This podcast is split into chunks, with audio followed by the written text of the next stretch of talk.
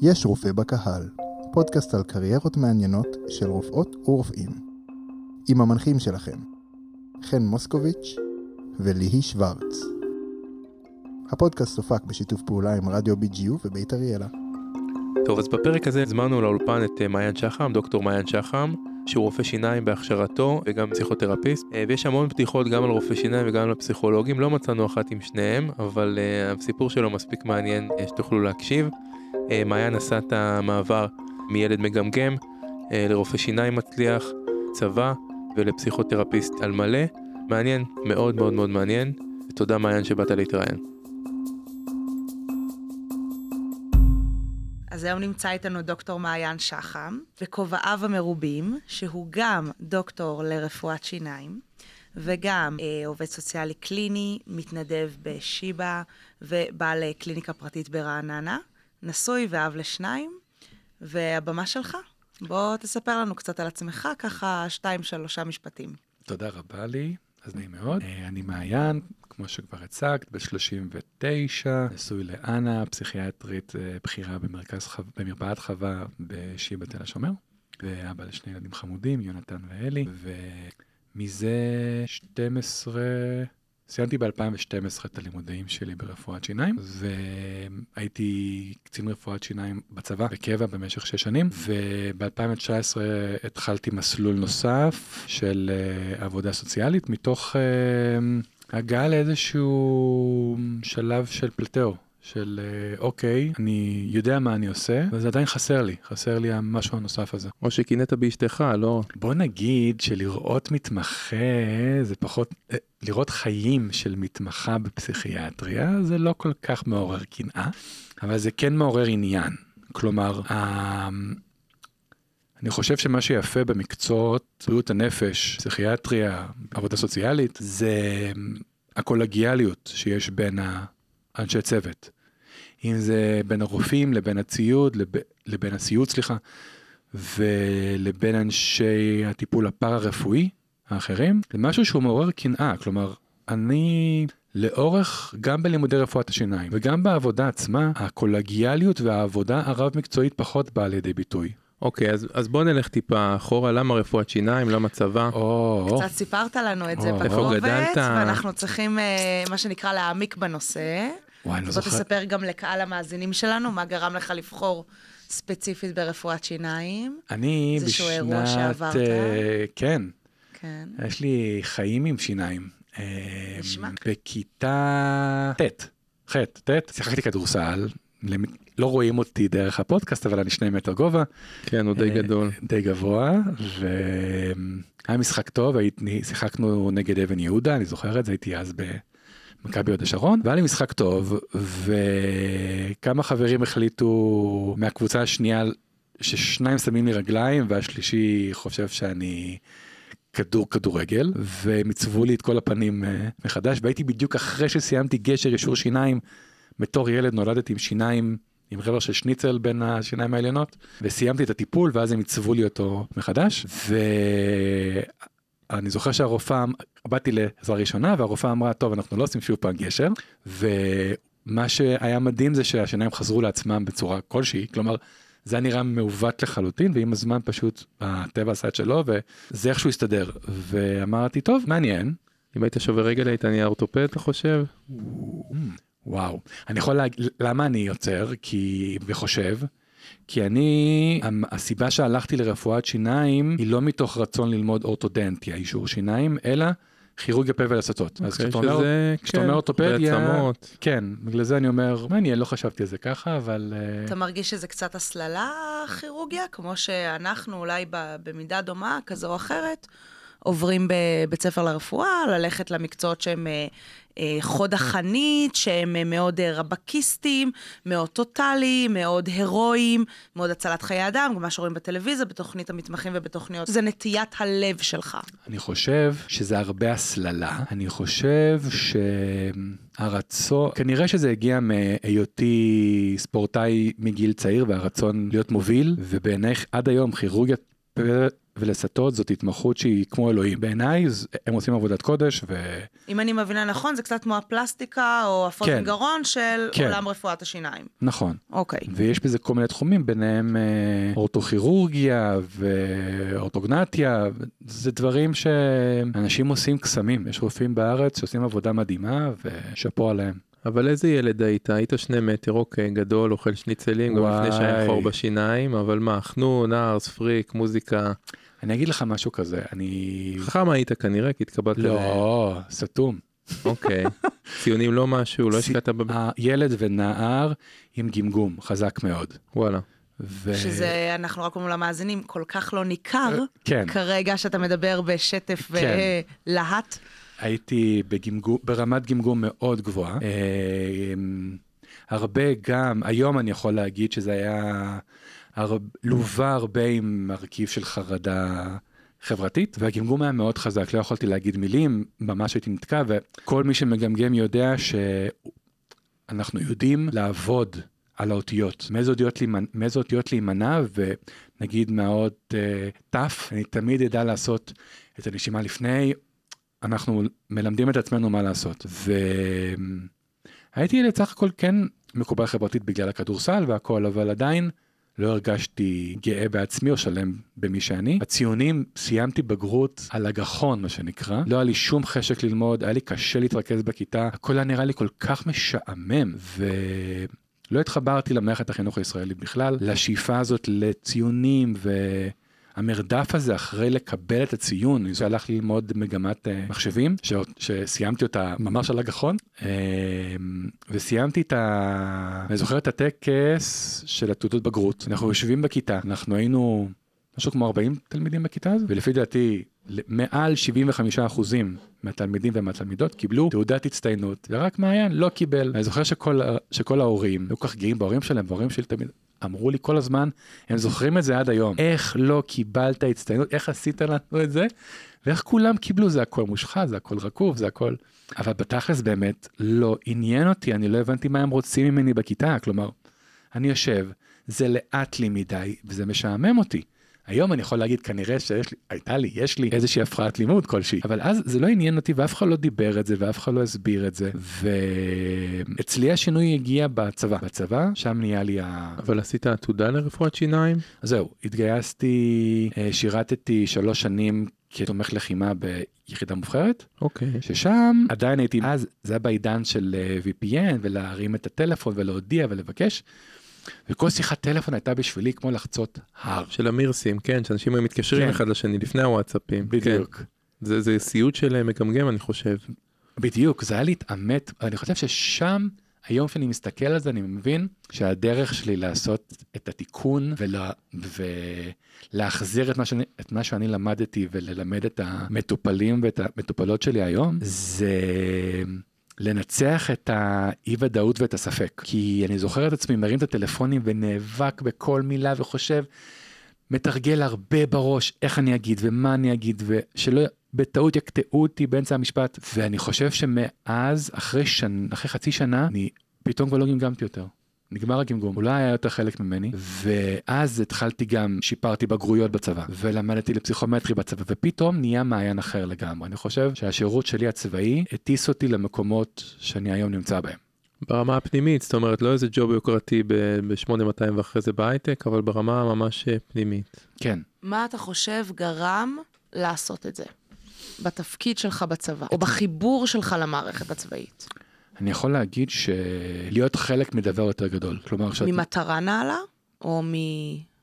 מלהיות שאת מבינה שהעבודה שאת עושה, את יכולה להציל חיי אדם. זה להיות חלק מיחידה שהיא מפורסמת ומוכרת ומנהלת מבצעים ואת מבינה שאת, שאת יכולה בד... בעצם לעזור להם. ואת אומרת, אוקיי, אז יש לך גמגום, big deal.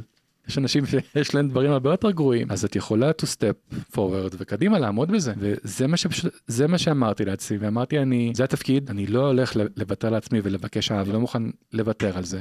עושים איזה גיבוש או מיון, שוב, אני לא רוצה להיכנס ליחידה לא, לא. ספציפית, אבל יש מקומות שזה היה פשוט שיבוץ כן. מהבקו"ם? כן. אוקיי. כן, כן. ואז בעצם, כשסיימתי את השירות שלי הצבאי, אמרתי, אוקיי, מה אני עושה עכשיו אחרי שסיימתי בגרויות ושיפרתי הכל?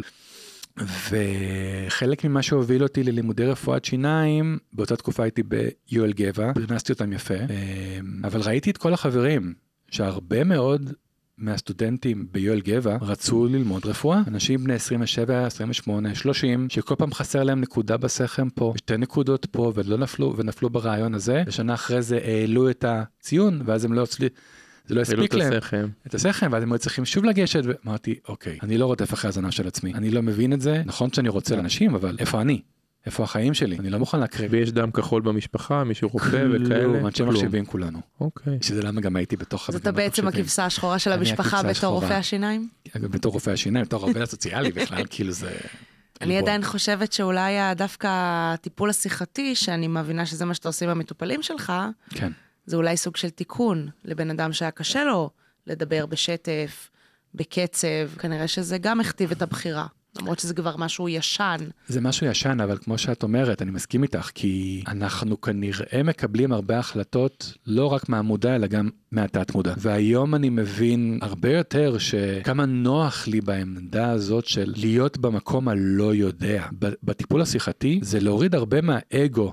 שצברתי בחיים, בטח בלימודי רפואת שיניים, ולהגיד, אוקיי, אז אתה לא תדע להציל אותו, לא תצליח לעשות לו את הטיפול שורש המושלם, לא תעשה לו את הכתר או את העקירה המטורפת שאתה כל כך רוצה ולימדו אותך שזה מה שיציל אותו. אתה גם תדע לעמוד במקום ש... אוקיי, אתה הבחנת אולי נכון, אבל הדרך להציל אותו, לא בטוח שזה הולך, שאתה הולך להגיע לשם. וזה משהו שהסיפור חיים שלי בלהתמודד עם חרדה חברתית ועם, אה, ועם גמגום, הוביל אותי לזה שאני יכול להיות שם בשביל המטופלים, אני יכול להראות להם ולהשמיע להם את הסיפור חיים שלי, ולא לצפות לשמוע וואו, איזה, איזה רופא תותח, כל הכבוד, איזה דרך עשית, אלא פשוט להיות שם, בלי לחכות לפידבק הזה. אני חושב שברפואת שיניים היה לי את זה הרבה יותר, את ה... את הצורך לשמוע מהמטופל או המטופלת, וואי דוקטור הצלת אותי, וואי דוקטור, איזה... ואז את אומרת, איזה כיף שלמד, בשביל זה למדתי רפואת שיניים, להציל, ואני פה בשביל להציל, ואני פה בשביל להציל. כן, פנטזיית ההצלה. כן, אתה מרגיש שהמעלה הגדולה שלך היא יותר היכולות הוורבליות מאשר היכולות המנואליות? הוא לחץ פה על נקודה, לחץ פה על נקודה, כי את הלימודים ברפואת שיניים סיימתי באוניברסיטת דברצן שבהונגריה, מ-2007, מ-2006. עשיתי גם שנה מכינה, וסיימתי ב-2012, סיימתי אותם בהצטיינות יתרה, מצטיין דיקן, מקום ראשון בכיתה שלי, וואו. מרשים. מרשים, יחד עם זאת, בתור אחד שלא אהב את ההתעסקות בציונים בתיכון. בכלל, בכלל, וגם זה אולי, אני לא יודעת, סוג של תיקון. פיצוי, ברור, כן. אני... אנחנו לא נכנסים פה יותר מדי לעובי הקורה בפסיכולוגיה, אבל תמיד כיף לא, רגע, להשתעשע רגע, איזה בזה. תפקיד שיחקת בכדורסל? סנטר, כי בארץ כולם גם מדהים. סנטר. ואני רק אוקיי. שני מטר, היום זה כאילו, זה גם מדהים איך הדברים משתנים, היום שני מטר זה גובה של רכז, אבל היית טוב ב, ב, בנקודות גם בקליעות, יותר בשמירות ובמכות, כי זה גם סוג של עבודת ידיים. כן, מכות, בסדר, בגודל שלך. זה... הייתי אוקיי, מורחק אחרי חמש דקות בדרך כלל. אוקיי. כן. אמ, סיימת top of your class, מה שנקרא, בדברצן. כן, סיימתי, ומה שאני בא להגיד זה שזה בזכות החלק העיוני. כלומר, סיכמתי מלא וכתבתי מלא, אבל במנואלי הייתי סביר, לא הייתי מה top class בכלל. ומה שקורה זה שעם השנים אני מבין שמה שמעניין אותי בתכלס, עם כל זה שרציתי להיות בכירורגית פה ולסתות, אני אומר לעצמי, אוקיי, אני מבין שבתכלס מה שמעניין אותי זה העולם ה... עולם הידע, לעשות מחקרים, ואני מבין שאוקיי, מנואלי זה כיף, אבל זה לא מה שמעסיק אותי, זה לא מה שבאמת ה drive שלי ברפואת שיניים. הדרייב הוא יותר העיוני, ועל ללמוד, ועל לדבר ועל לקרוא. ומצאתי את עצמי הרבה יותר נהנה מהשיחות עם המטופלים על איפה הם עובדים, ומה הם עושים, מאשר לקדוח בשן ולעשות את הפעולה שלה, שזה לא משהו שהוא משותף להרבה רופאי שיניים. אז מדוע הבחירה בצבא ולא הבחירה באקדמיה לצורך העניין, שחזרת לארץ? הייתי באקדמיה בהתחלה השנה, לא, רגע, רגע, שנייה, בוא, בוא, אני אוהב ללכת כרונולוגי דווקא כי אני מהמתפזרים. היית שם כמה שנים, בדברצן שבע, שש שנים. אוקיי. שבע, שבע. ושם הייתה חברה, זוגיות, שם הוא חבר'ה. הכיר את אשתו. שם הכרתי את אשתי, שם שתחיה. יפה, נו, אה, אז רגע, בסדר. כן, שם הכרתי את אשתי אה, בסמסטר שני של שנה ראשונה. שהיא בעצם למדה רפואה למדנו ביחד, כללית. כן, אוקיי. כן, אבל השלוש שנים הראשונות הם ביחד. בא להעתיק סיכומים או משהו קסום כזה, או... תפתח הכל, אנחנו באולפן. אחרי זה לבועז אז- תהיה עבודה. היא ביקשה, לא, אנחנו כל הזמן בצחוקים על זה. אה, היא אז ביקשה בסמסטר הראשון עזרה בגנטיקה, והייתי סנוב, אמרתי, אין, אני אמרתי לה בסדר בסדר ולא הבאתי לה כלום, והסמסטר אחרי זה היא אמרה לי זה אתה המניאק שלא רצה אז לעזור לי. אתה יודע, שנה שמדיחים, נכון? יש שם איזה קטע בחו"ל שאתה צריך כן. לשרוד את הכמה סמסטרים הראשונים. אוקיי, אז אמרת, זאתי אני. לא אשקיע בה, לא נראה לי ש... לא, הייתי עסוק ב... באתי ללמוד, למי זמן לזה. אוקיי. אבל אז אתה מבין שלפעמים אה, צריך לצאת מה... אני מחזיר את זה לחד- לחרדה החברתית, לצאת מעצמך ויש עוד אנשים מסביב, זה לא רק אתה פה. אוקיי, אז היה, חזרת משם, חזרתם אה, ביחד לארץ. מה שקרה זה שסיימנו את הלימודים ב-2012 וסיימתי את הלימודים שלי התחתנו ב-2012 ואז נשארו לה עוד שנתיים. ואני הייתי שנה באקדמיה בארץ ב... במחקר. התחלתי עוד לימודים של, אה, של תואר שני במדעים ביו-רפואיים ברפואת שיניים ואחרי שנה אחרי פחות אחרי תשעה חודשים עצרתי את זה כי הבנתי שאני כן צריך להרוויח כסף. ובאותו זמן הבנתי שהחיים באקדמיה הם קשוחים ולעבוד במקביל כרופא שיניים זה, זה היה להרוויח משכורות רעב ואז הגיעה ההצעה מהצבא לחזור בתור רופא שירות לצבא. הם הציעו לך או שאתה פנית אליהם? אני פניתי אליהם, אז הגשתי להם שלוש פעמים קורות חיים, בחצי שנה האחרונה של הלימודים, אחרי שסיימתי, ואז אחרי זה שוב פעם, וחזרו עליי רק בפעם השלישית, כי ניהול המשאבים שלהם הוא לא הכי מוצלח בעולם. מה היתרון בלהיות חוזר לשירות או חוזר שירות? שוק תעסוקה של רופא שיניים בארץ הוא מאוד קשוח. אני אגב נותן זה כדוגמה לאנשים שמתלבטים רפואה, רפואת שיניים, סיעוד, ואני אומר להם חבר'ה תשמעו אני לא רופא שיניים, אבל תדעו שיש הרבה שגם חוזרים לצבא, ואז אנשים כאילו אחרי שירות סדיר שומעים את המילה צבא אומרים לי אולי אה, אני צריך לחשוב מחדש. אני חושבת אבל שהחוויה של מעיין מהצבא היא אחרת, היא מאוד חיובית. באיזשהו מקום רצית לשחזר אותה. אני לא יודעת אם זה היה אפשרי, אני לא יודעת בדיוק. איך היה לך בצבא ומיד תספר לנו ול... ולקהל המאזינים, אבל אה, יכול להיות שזה חלק ממה שגרם לחזור. סיימתי את הצבא בטעם טוב.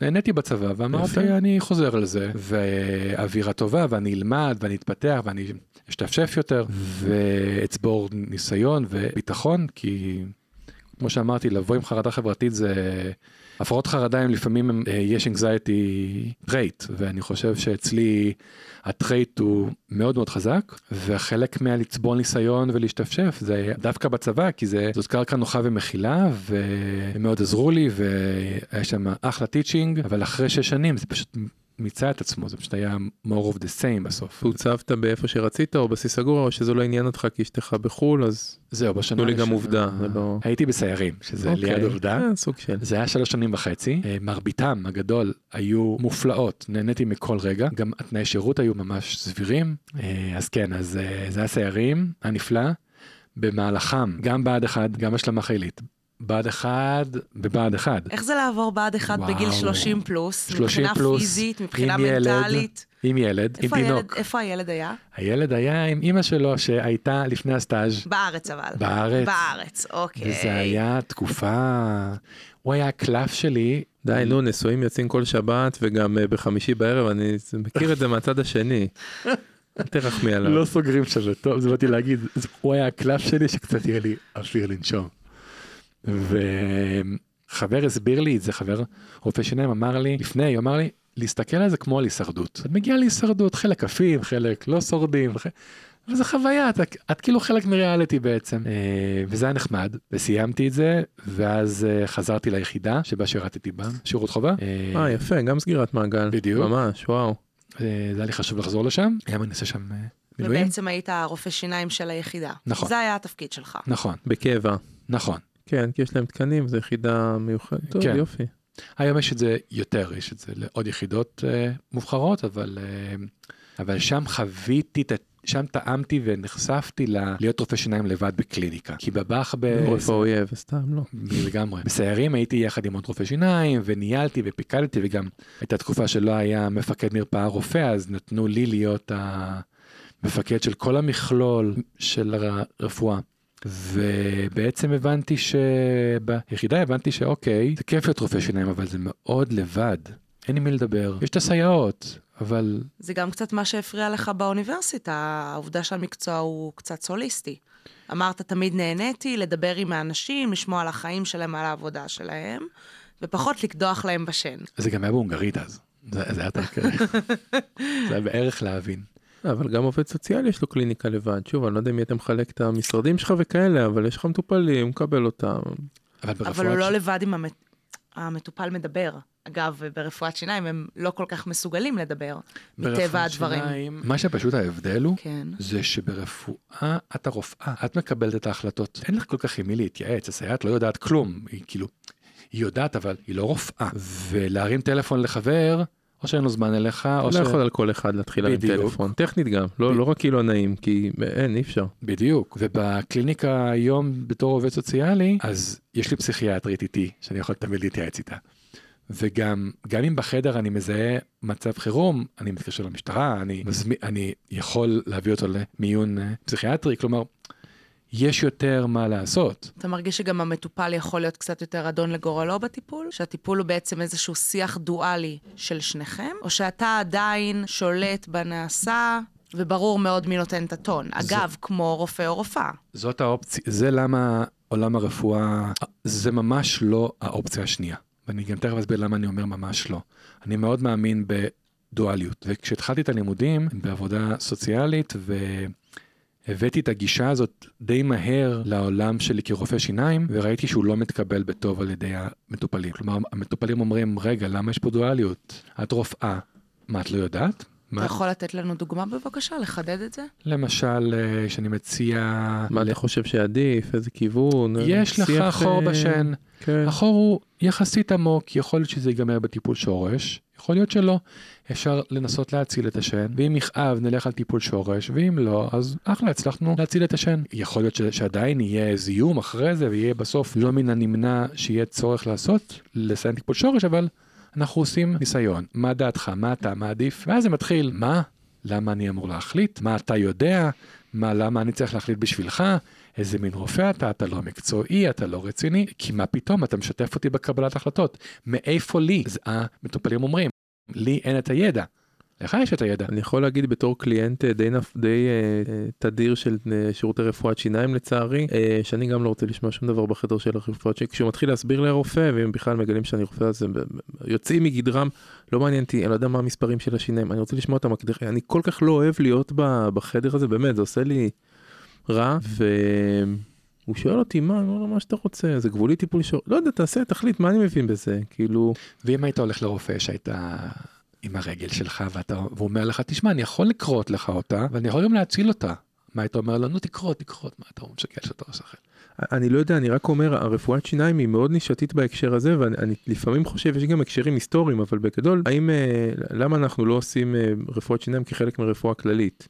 או כן. פיצול נגיד אחרי שנה חמישית, או כל מיני דברים כאלה. אני לא אתייחס לשאלה שלך, ואני במקום זה אתייחס למה שאתה מעלה, לדוגמה שהעלית.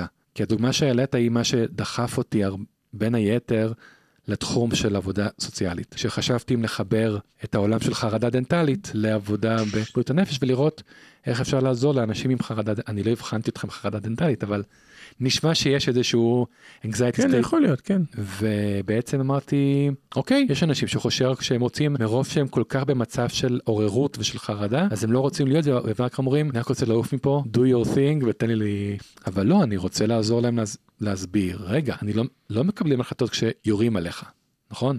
אתה לא מקבל החלטות אז. אז למה אתה רוצה שנקבל החלטה כשכל כך כואב לך, או שכשאתה רק רוצה לעוף מפה? בוא ננסה שנייה להבין איך אפשר להוריד את הסטרס, ואיך אפשר לעזור לך לקבל איתי ביחד החלטה. אבל בארץ זה משהו ש...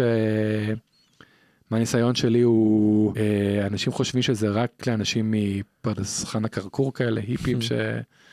שאנטי בנטי. אני מרגישה שהחרדה, באופן כללי מרפואת שיניים, יותר רווחת בהשוואה לדיסציפלינות אחרות ברפואה. לא יודעת להגיד למה, אם זה הקשרים היסטוריים, כמו שחן אמר, או משהו אחר, אבל אנחנו נתקלים בהרבה מטופלים, גם חברים שהם צרכני שירותי בריאות, כממש אחד האדם.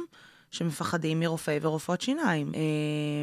ו- וזה פחות מאפשר, כי חן ואני למדנו בבית ספר לרפואה, לזנוח, ממש קיבלנו הנחיות, את המודל הפטרנליסטי, לקבל החלטות בשיתוף עם המטופל, בהתייעצות עם המטופל. הרבה פעמים אני חווה את זה מהיום-יום כמתמחה ברפואת משפחה, עוד מעט שנה. המטופל לא אוהב את זה, המטופל רוצה שיקבלו החלטות במקומו, זה לא רע, זה גם מודל. אני לא בטוחה שזה, אני לא בטוחה שזה רע, אבל זה מדהים שככל והמודל הפטרנליסטי יותר נזנח בבית ספר לרפואה, בפועל האנשים רוצים ללכת לרופא או לרופאה הכל יכולים, ושהם יקבלו את ההחלטות וגם יישאו בתוצאות. הם לא רוצים לשאת בתוצאות. לא רק של טיפול שגוי, גם של טיפול נכון, אבל שכרוך בעלויות, בכאבים, בוויתורים, אפילו צורך לבצע בדיקות דם אחת לשישה חודשים. זה ואני מאוד מעניין. מזדהה איתך, כן, אני מאוד מזדהה איתך, וזה גם מה שאני חוויתי בעולם רפואת השיניים, ואני יכול להגיד שבבריאות הנפש, מהניסיון שלי, זה לא ככה. המטופלים לא אוהבים שאת לוקחת עליהם אחריות. מה פתאום? אני אדון לעצמי, אני מסוגל לקחת אחריות. אני פשוט כנראה כרגע לא יודע איך, בוא תעזור לי. נכון שכולם רוצים, הרבה מטופלים רוצים פתרון קסם, או הם אומרים הלוואי והיה כדור, או הלוואי והייתה זריקה והיית מצליח לסדר את הראש. אבל בתכלס, הגיין שהם חווים מזה שהם הצליחו לעזור לעצמם, מבחינתם זה לא יסולא בפז, כי הוא אומר, טוב, קיבלתי כלים, אני יודע איך להתמודד עם זה, אני יותר לא צריך לשלם פה עכשיו איקס כסף, ואחלה. וזה כל כך שונה מעולמות הרפואה היותר כירורגיים ועם הפחות כירורגיים. וזה מה שמקסים אותי ומושך אותי כל יום מחדש ונותן לי את הכוח לקום כל בוקר ולראות מספר לא מבוטל של מטופלים, ואני נהנה מזה. אז אם לחבר את רפואת שיניים לרפואה כללית, אני יכול להגיד שב... שבדברסן, בשנה רביעית, הסטודנטים לרפואה לומדים סמסטר ברפואת שיניים. מה שזה- הם לומדים שם? זהו. אנחנו קיבלנו אולי שיעור אחד בתואר, וגם אני אנחנו לא מגזים. יודעים אה, לא, לא למספר שום שיניים, דבר, כלום, וזה כלום. חבל. זה, המטופלים באים, אגב, לרפואת משפחה עם בעיות שיניים. נכון. אנחנו לא יודעים להתמודד עם זה. כלום. אז, ב- אז בהונגריה השכילו ללמד את הרופאים הכלליים סמסטר שלם בזה. אה, נגיעה, מה זה טיפול שורש, איך הוא נראה, מה התהליך, מה זה עקירה, איזה זיהומים יש, איזה אודונטיות, אנטיביוטיקה מונעת, כן. איזה, ממש לדבר את. השפה בעצם. כן, להכיר את וזה החללים חשוב, הפציאליים והכל. חשוב. וגם הלימודי רפואת שיניים, אני, אנחנו עשינו, הייתה לי שנה ב internal, והיו לי סבבים בגינקולוגיה ופסיכיאטריה ואופטלמולוגיה ונוירולוגיה, נוירולוגיה היה לי שנה. כלומר, נחשפתי לכל עולמות הרפואה. מה שבארץ פח, יש פחות התמקדות בכל המחלקות, יש, יש בפנימית ואולי אני לא זוכר באיזה עוד, אבל אני לא חושב שבגלל שיש, תשמעו, אולי בעתיד עם זה שיש היום הרבה דגש על AI ורובוטיקה ובסוף לקדוח חור, אפשר לקדוח גם רובוט כנראה, אם את מלמדת אותו מספיק את כל החוקים. מה יהיה עתיד עולם רפואת השיניים זה מעניין בעיניי, מאוד. כמעט כל מקצוע חושב את זה עכשיו. אה, לא כן. בטוחה שהשינויים הם אה, כאלה גם אה, מיידיים. לא, אבל אה, את מסתכלת אה, קדימה, את יודעת, יש לנו עוד 40 שנה לעבוד בערך, ועוד אה, אני יותר שנים לחיות. כשתהיי בפנסיה זה כבר לא משנה מה רופא משפחה יעשה, אבל בואי, הגיל פרישה רק עולה, התוחלת חיים רק עולה. יש לך עוד הרבה שנים לעבוד. אוקיי, אז היית בצבא, היית בסיירים, אחרי זה חזרת ליחידה שלך, אתה עושה חיים, אשתך כבר כנראה מתחילה התמחות או מסיימת התמחות, יש ילד או שניים בבית, לא. בערך. היא- לא, אשתי הייתה, אשתי, אשתי התחילה את ההתמחות שלה ב-2017, מרץ 17. אוקיי. אמ, בדיוק, והתמחתה בשיבא, נכון? לא, היא היא התמחתה בלב השרון. אה, צריך לדבר איתה. אוקיי. בלב השרון, יש לנו עוד candidate. אה, מקום מושלם, אני חושב שלימדו אותה, גם היא, גם היא מעידה את זה, וגם אני יכול להעיד אה, שזה בית חולים שמתמקד מאוד בעולם של טראומה ושל התמכרויות, שיש שני תחומים שאני מאוד אוהב, אה, ובזכות זה היא קיבלה את הידע והונחתה על ידי פרופסור שאולי לב-רן בתחום של התמכרויות, ו... אה, שאולי עובד שם? חשבתי שהוא רק בשלוותה. שאולי היה סגן, יש לא, לו שם... אה, לא, היה- הוא רופא מעולה. כן. שאולי היה סגן מנהל בית החולים לב השרון, והיום הוא מנהל המרכז הישראלי להתמכרויות בנתניה. אוקיי. אה, אם לא הייתם בהרצאה שלו, לכל איש מקצוע ברפואה אני אומר, חייבים לראות הרצאה של שאולי לב רן כבן אדם סופרסטאר. זה מדהים, הרצאות מדהימות, מלמדות, אני... וואו. אוקיי. בעצם, אבל רגע, אז אה, שנייה, בוא בוא נלך כרונולוגית ואני פשוט מכיר את עצמי לפחות. אז אוקיי, אז אתה ביחידה שלך בקבע, יש לך כן, אז מה שקורה זה ככה, מתקדמת, יש ילד כבר בבית, יש ו- ואז מה? ילד, יש ילד, ואז אה, מה שקורה זה שב-2018, פברואר 18, אנחנו לפני נסיעה לבודפשט, לביקור מולדת מה שנקרא, ואני ערב לפני הטיסה, ואני אומר לעצמי, די, אין לי כוח יותר. אין לי כוח יותר ליום יום שלי. נמאס לי לעשות את אותו דבר, נמאס לי שזה אותה עבודה. סך הכל, אוקיי, המטופלים שונים, אבל העבודה היא אותה עבודה. כואב לי, אני אקדח, אני אנקה, אני אעשה ניקוי, אני אעשה עקירה, זה אותו דבר, זה more of the same. ואני זוכר שממש הייתי אז במשבר, ו... למרות שעובדתית נוח, נכון? אתה כבר רב סרן, יש רכב, יש יש משכורת, לא? הייתי סרן, אבל היו לי את הבנפיץ שלי, והשכר היה נפלא. יש רמת פעילות, לא משנה, כאילו זה מקום חומרית שהוא מתגמל. מאוד. אוקיי. מאוד מאוד מאוד.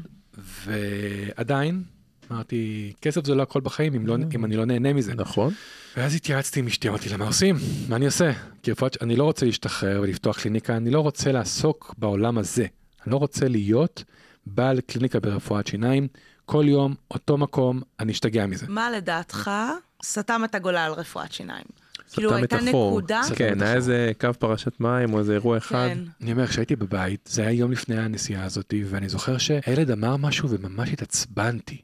זוכר שהייתי עצבני, ושנייה אחרי האירוע אמרתי, למה התעצבנתי ככה? לא קרה פה כלום. אז אמרתי, טוב, אני מבין שפשוט הוצאתי עליו את כל התסכול שלי, והרגשתי שאני chained. גם בצבא אז היו קצינים שיכולות הניהול זה מהם והלאה, והרגשתי שאני chained, ואין לי, לי מרווח פעולה, ו...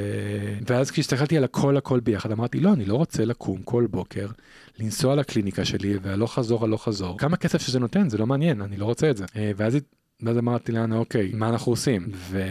ואז היא העלתה לי את הרעיון של מה אתה אומר על uh, בריאות הנפש. והיה את הכיוון של uh, ללכת לרפואה, ללכת ללמוד ארבע שנתי, פסיכיאטריה, ויאללה. ואז אמרתי, רגע, רגע, רגע, רגע, רגע, אני לא מתכוון עכשיו לגמור את החיים שלי שוב פעם, אני לא חוזר לתקופה של יואל גבע ואומר לעצמי עכשיו, אני רוצה להיות רופא, אני חייב להמשיך להיות רופא, וזה חייב להיות פסיכיאטריה. או אני רוצה לעסוק בעולמות בריאות הנפש וזה חייב לבוא דרך רפואה, כי אני רופא, אני לא ארד מה, מהאולימפוס של הרפואה הזה. אני לא אוותר על התואר דוקטור. זאת, זאת עבודה שאני לוקח איתי, שנמשכה איתי הרבה זמן, של אה, להבין שאת התואר דוקטור אף אחד לא ייקח. הרווחתי אותו, הזעתי, אף אחד לא ייקח אותו. ולמדתי, ואני עדיין לומד, ורכשתי הרבה ניסיון מרפואת שיניים באיך לעבוד עם מטופלים, ומה זה יחסי אנוש, ואיך לאבחן, ואיך לעשות דידי, ולזהות דברים. ניואנסים ו... ואז היא אמרה אוקיי אני ממליצה לך מההיכרות שלי ללכת לעבודה סוציאלית. למה תואר ראשון, עבודה תואר שני? זהו אבל רגע. ולא פסיכולוגיה, ואני- שזה הדבר הקלאסי. היוקרתי יותר גם, כן? סליחה שאני... בדיוק, שניכם- הנחשב יותר. שניכם נגעתם בדיוק ב... וגם אולי לאשתך יש יותר ממשק עם פסיכולוגים. לאשתי יש יותר... היום השירות הפסיכולוגי הציבורי הוא גם וגם. פשט את הרגל. מכת מוות ועובדים סוציאליים עוד איכשהו יש יותר כי משלמים להם אפילו פחות. ואני כמובן מאותו מקום של אגו אמרתי מה עבודה, עבודה סוציאלית אני אלך לפסיכולוגיה. ואז התקבלתי לפסיכולוגיה בתל אביב ואז אמרתי רגע עכשיו זה גם מסלול מפרך. עוד זה- רדיפה. זה שלוש שנים תואר ראשון ותואר. שני וזה מסלול של עשר שנים גם כן אז אמרתי לא לא יקרה. ואז ביררתי והבנתי שיש דבר שנקרא תואר שני עשיר בעבודה סוציאלית שאחרי זה שמיד אחריו אפשר להתחיל אה, לטפל. אה, מגניב, איפה? בעברית? לא ב... בודפשט? לא, לא. רופין. אנחנו כן עושים גם אה, כן, כן, יש מלא עריכה, מה שאתה לא רואה יש לך וטו. בממלכת יהודה. אוקיי. באוניברסיטת אריאל. לא, זה דווקא שם, אוקיי. לא, דווקא את זה אפשר להשאיר. דווקא זה ישראל, אבל בסדר. אה, בקיצור, באוניברסיטת אריאל, ו... כי הם היחידים שהיו מוכנים בתכלס לקבל אותי. למה? לתואר השני. כן, לעבודה סוציאלית לתואר שני. למה? כי התוכנית להסבה לעבודה סוציאלית קיימת בהרבה אוניברסיטאות בארץ, אבל כמעט לכולם יש תנאי של 100 שעות התנדבות במקומות כלשהם. והסברתי להם, תשמעו, אני רופא, אני עדיין מגיע, ניסיון, ואמרו לי, לא. אתה חייב לעשות 100 שעות התנדבות באיזושהי עמותה. אמרתי להם זה לא יקרה, ואריאל אמרו סבבה תבוא, אז באתי, ואני מודה על היום על ההחלטה הזאת כל יום, כי בזכות, הרבה בזכותם אני מי שאני היום פה בתור עובד סוציאלי, ובתור חוקר.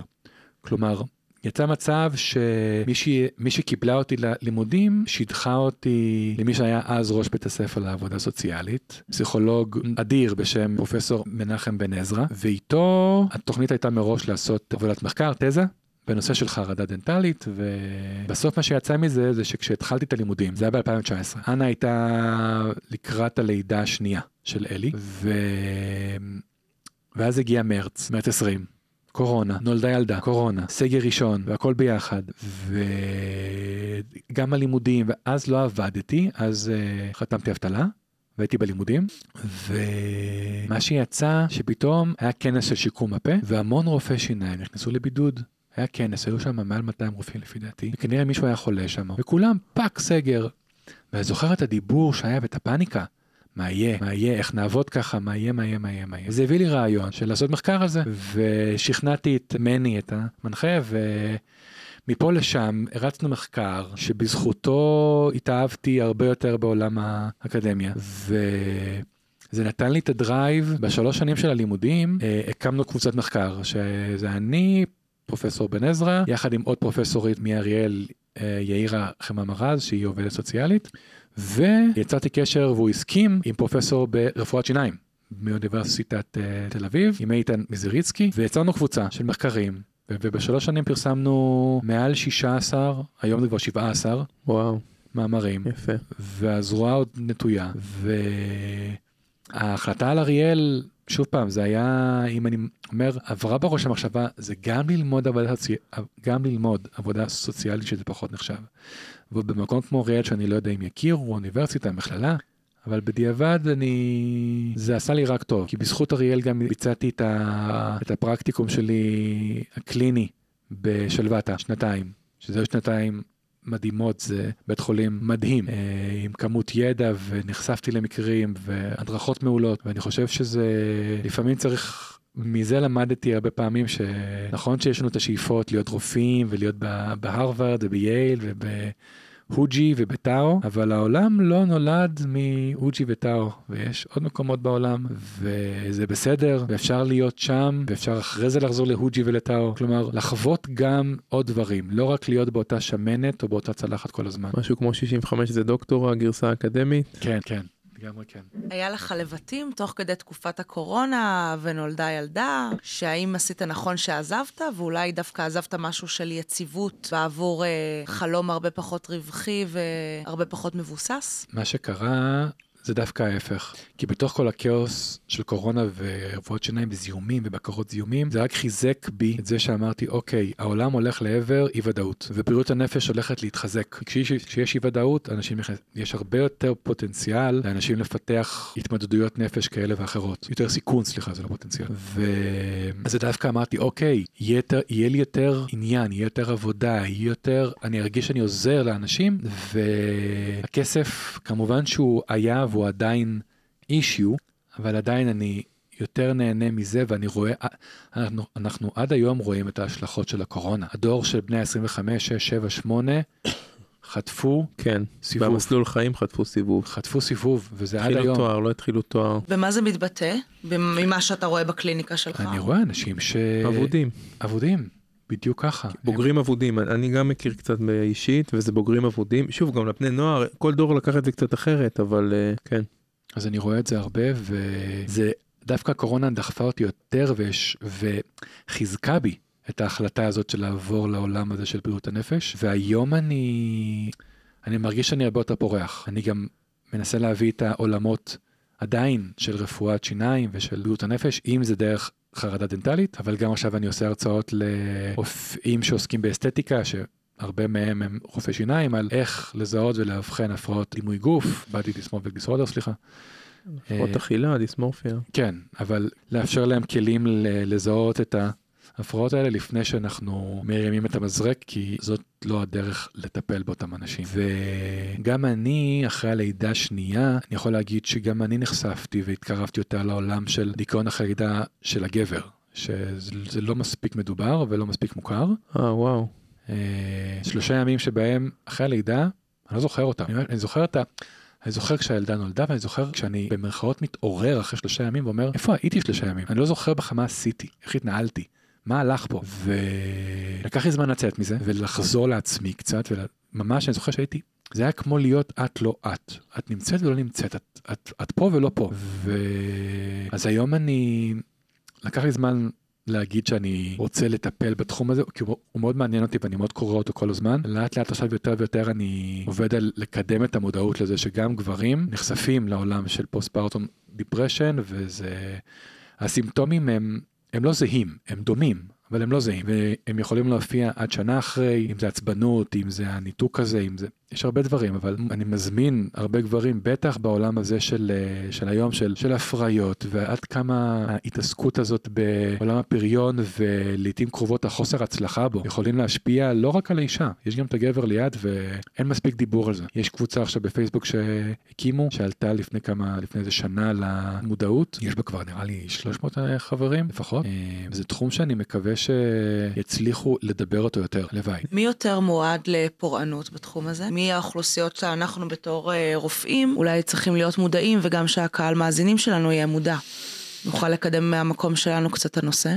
זה מבחינת הגברים זה הרבה מאוד אירועי חיים, כלומר למה הוא נחשף בתור ילד ואיך היו המערכות יחסים ואיך היו הדברים, הרבה לזהות דברים שעולים עד כמה חשוב לשאול כשנגיד ואשתו מגיעה ומבקשת הפנייה לבדיקות לפני פיריון, אה, אה, לפני הפריות, או שגם כשהיא הולכת למעקב זקיקים, שהרופא נשים, הרופא משפחה ישאלו, מה שלום בעלך? למה באת לבד? אבל אם באת לבד, האם הוא מחכה לך בחוץ? איך הוא בתוך התהליך הזה? אם עוזרים לו, אם הוא מצליח לדבר על זה עם מישהו? כי בסוף, יש פה הרבה גם להסתכל שנייה של, כמו שאתה אומר, יש גברים שנכנסים לזה וכי יש, בה... כי יש אצלם בעיה, אבל גברים חונכנו לא לדבר, אתה יכול להסתדר עם זה גבר, בוא, מה אתה צריך עכשיו לדבר על זה עם מישהו? לא כדורסל, לך שתי בירה ו... יהיה בסדר. אז הרבה לשאול ולהתעניין ולהראות שקצת אכפת לנו מה...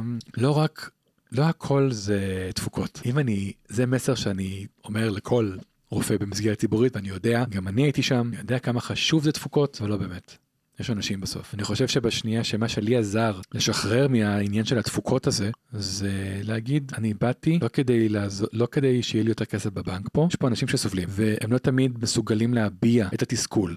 ואת, ואת הקושי שלהם בבית, ואת זה שלא רואים אותם, ואת זה שהיא באה לבד, ושהוא לא עוזר לה מספיק, וש... אבל הוא לא עוזר לה כי אולי גם הוא עובר, אבל היא לא מסוגלת להכיל גם אותו. גם היא צריכה שיכילו אותה, והיום המודעות אליה גוברת, ואני שמח שהיא גוברת, אבל לגבר, לא. לאט לאט, שוב פעם, הנושא הזה בחווה, גם דרך חווה, גם שם יש, יש עבודה על זה, אבל אנחנו נעשה שהיא תהיה גם יותר עבודה על זה. צריך מרפאת אדם, זה לא סתם... אה, אה, כרגע אנחנו, כן, אני ודוקטור בר, אה, נראה איך נעשה את זה. אבל... ושם אתה מתנדב, אתה מלווה גברים, הוא מדבר עם גברים? לא, אז זהו, אני, אני מתנדב בשיבא, במחלקת פסיכיאטריה, במרפאת דרור. מרפאת דרור זאת מרפאה... פוסט-טראומטיים. לטיפול קוגניטיבי התנהגותי.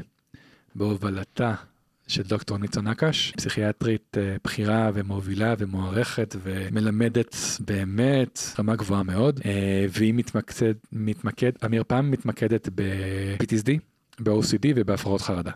וניצה אה, מובילה בארץ יחד עם פרופסור עדנה פואה סדנאות בטיפול שנקרא Prolonged Exposure, PE, שזה טיפול מבוסס CBT ל-PTSD. בדיוק היה לזה הייתה עכשיו אה, סדנה.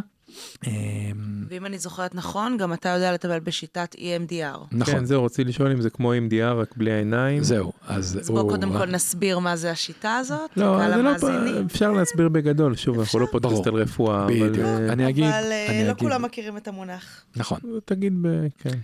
אז אני גם מוכשר גם ב-PE וגם ב-EMDR. PE זה פרוטוקול מבוסס CBT, מאוד מוגדר, מתאים רק ל-PTSD. חייב חייב להיות הבחנה של PTSD. EMDR זה טיפול מבוסס תנועות עיניים מהירות, מתאים ל-PTSD אבל לא רק. להרבה דברים אחרים יש עיבוד של אירועים ושל דברים בחיים וזה עוזר גם לכאב כרוני, גם להפרעות חרדה, להרבה מאוד דברים זה עוזר. אה, אחד מהאנשים שמובילים את תחום המחקר ב-EMDR היום EMDR זה תחום מבוסס מחקרית. מי שמוביל את זה היום, אחד מהמובילים בעולם, הוא רופא שיניים לשעבר, שהוא היום פסיכולוג. פרופסור אד דה יונג מהולנד וכששמעתי את זה אמרתי טוב אז אני לא זה אני ב... כן בהולנדית. הם גם לא- גבוהים נורא אז אולי אתם פיזית גם אה, אני הולנדי בעצם. אולי.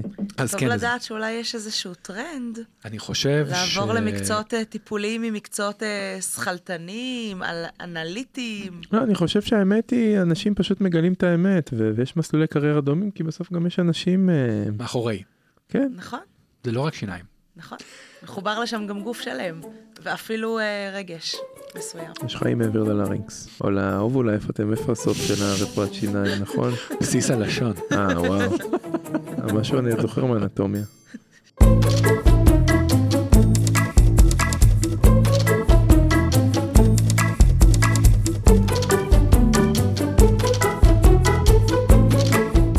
רוצה לשאול שאלה קצרה ואנחנו לקראת סיום, יש לנו עשר דקות, משהו כזה. אתה לא מתגעגע קצת לקוויק פיקס? זאת אומרת, בן אדם נכנס אליך כרופא שיניים, יש לו, יש לו ששת, עושים ציפוי, זה לוקח מפגש שניים, זהו, הנה אני עכשיו אראה את הרופא שיניים עוד פעם עוד יומיים, אני מקווה לא לראות אותו שנה, שנתיים, ומספיק, זהו.